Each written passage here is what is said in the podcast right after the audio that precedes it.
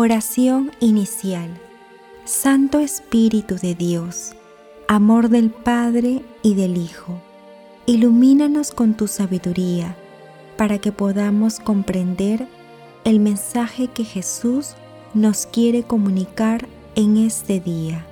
Espíritu Santo, otórganos la gracia para que la palabra sea escuela de vida para nosotros.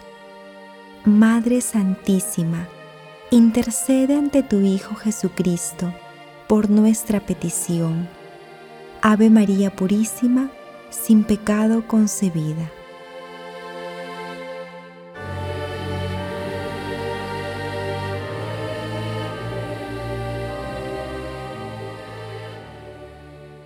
Lectura del Santo Evangelio según San Mateo, capítulo 11, 20 al 24. Jesús comenzó a recriminar a aquellas ciudades donde había realizado más milagros, porque no se habían convertido. Ay de ti, Corazaín, ay de ti, Besaida, porque si los milagros realizados entre ustedes se hubieran hecho en Tiro y en Sidón, hace tiempo que se habrían convertido, poniéndose silicio y cubriéndose con ceniza. Yo les aseguro que en el día del juicio, Tiro y Sidón serán tratadas menos rigurosamente que ustedes. Y tú, Cafarnaúm, ¿acaso crees que serás elevada hasta el cielo? No, serás precipitada hasta el infierno. Porque si los milagros realizados en ti se hubieran hecho en Sodoma, esa ciudad aún existiría. Yo les aseguro que en el día del juicio, la tierra de Sodoma será tratada menos rigurosamente que tú. Palabra del Señor.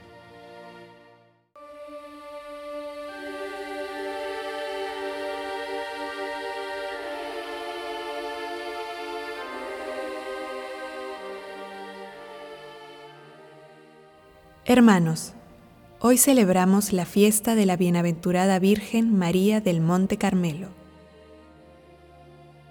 Conmemorando el día en que Simón Stock recibió el escapulario de manos de la Virgen María. Hoy y siempre contemplemos a nuestra Santísima Madre como modelo de oración, contemplación y entrega a Dios. Ella es la Madre de nuestro Señor Jesucristo, por lo tanto, es la Madre de Dios.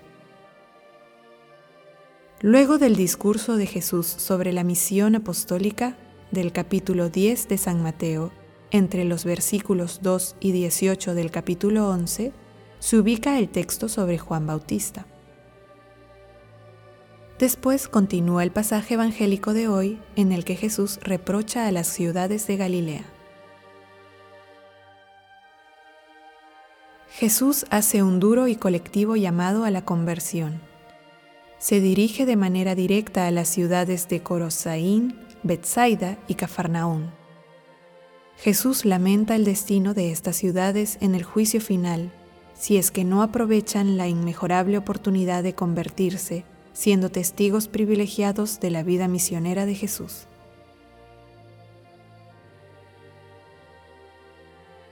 Jesús señala que la responsabilidad y culpa de estas ciudades será mayor durante el juicio final que las ciudades de Sodoma, Tiro y Sidón, símbolos de perversión y de poder económico. El hecho de conocer a Jesús y rechazarlo les otorga una mayor responsabilidad, ya que a quien más se le da, más se le exigirá.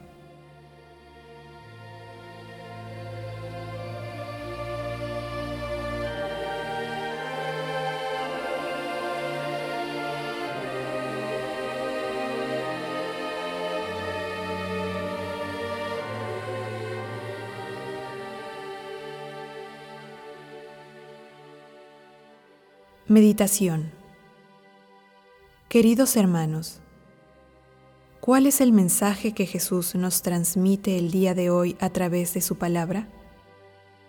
El reproche que Jesús realiza a las ciudades de Galilea es una advertencia para el mundo actual, en especial a los países que promueven conductas contrarias a los preceptos cristianos, como la ideología de género, el aborto, la eutanasia, el individualismo y todas las actividades que acompañan a estos comportamientos.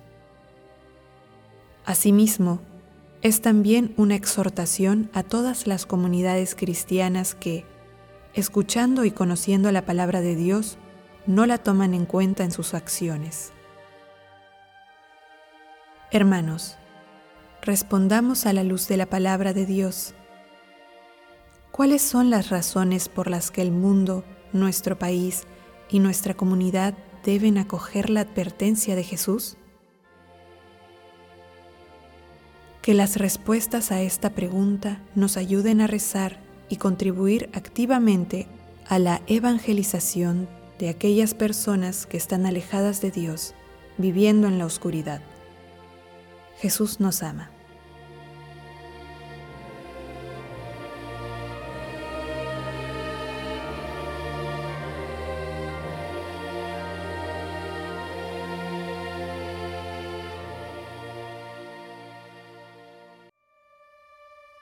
Oración. Bienaventurada Virgen María del Monte Carmelo, Madre Santísima, intercede por nosotros ante la Santísima Trinidad para que podamos encontrar a Dios en el silencio de la oración y en nuestros quehaceres cotidianos. Madre Santísima, tú que creíste confiaste y experimentaste el amor de Dios Padre a través de tu entrega total a Él. Cúbrenos con tu manto de amor y bondad, para que nosotros también confiemos plenamente en la misericordia y en el amor de Dios.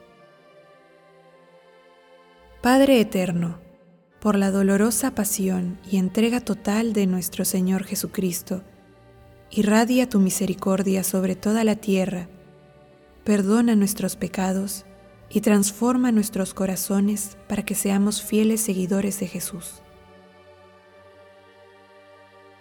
Espíritu Santo, amor de Dios Padre y de Dios Hijo, toma al espíritu indómito, guía al que tuerce el sendero, reparte sus siete dones según la fe de tus siervos. Por tu bondad y tu gracia, dale al esfuerzo su mérito, salva al que busca salvarse y danos tu gozo eterno. Amén. Nos dirigimos nuevamente a ti, Madre Santísima, Madre de la Divina Gracia, para que intercedas ante la Santísima Trinidad por nuestras peticiones.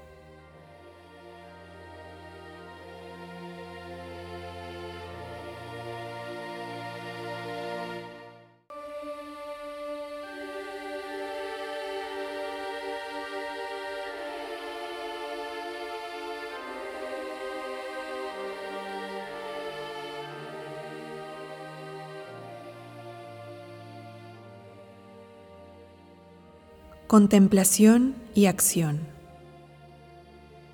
A quien mucho se le dio, mucho se le pedirá. A quien mucho se le confió, mucho más se le exigirá, dice el Señor. Contemplemos a nuestro Dios con la lectura de una parte del Salmo 94.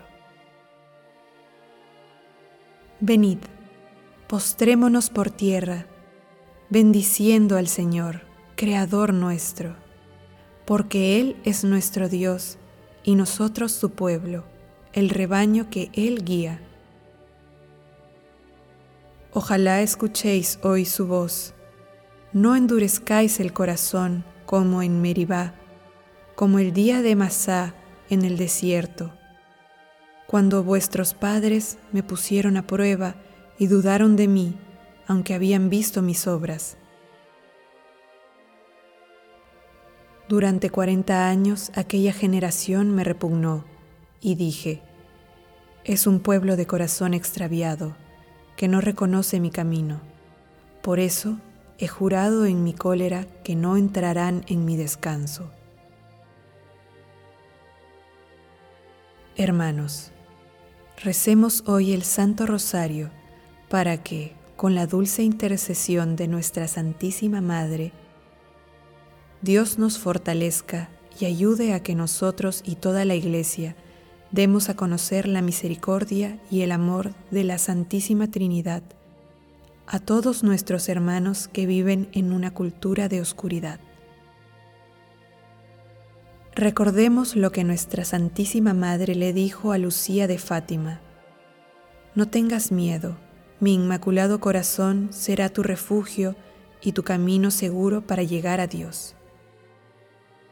Glorifiquemos a Dios con nuestras vidas.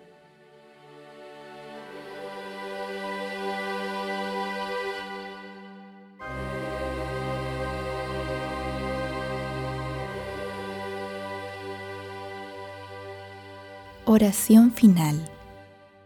Gracias, Señor Jesús, por tu palabra de vida eterna. Que el Espíritu Santo nos ilumine para que tu palabra penetre a lo más profundo de nuestras almas y se convierta en acción. Dios glorioso, escucha nuestra oración. Bendito seas por los siglos de los siglos. Madre Santísima, intercede ante la Santísima Trinidad por nuestra petición. Amén.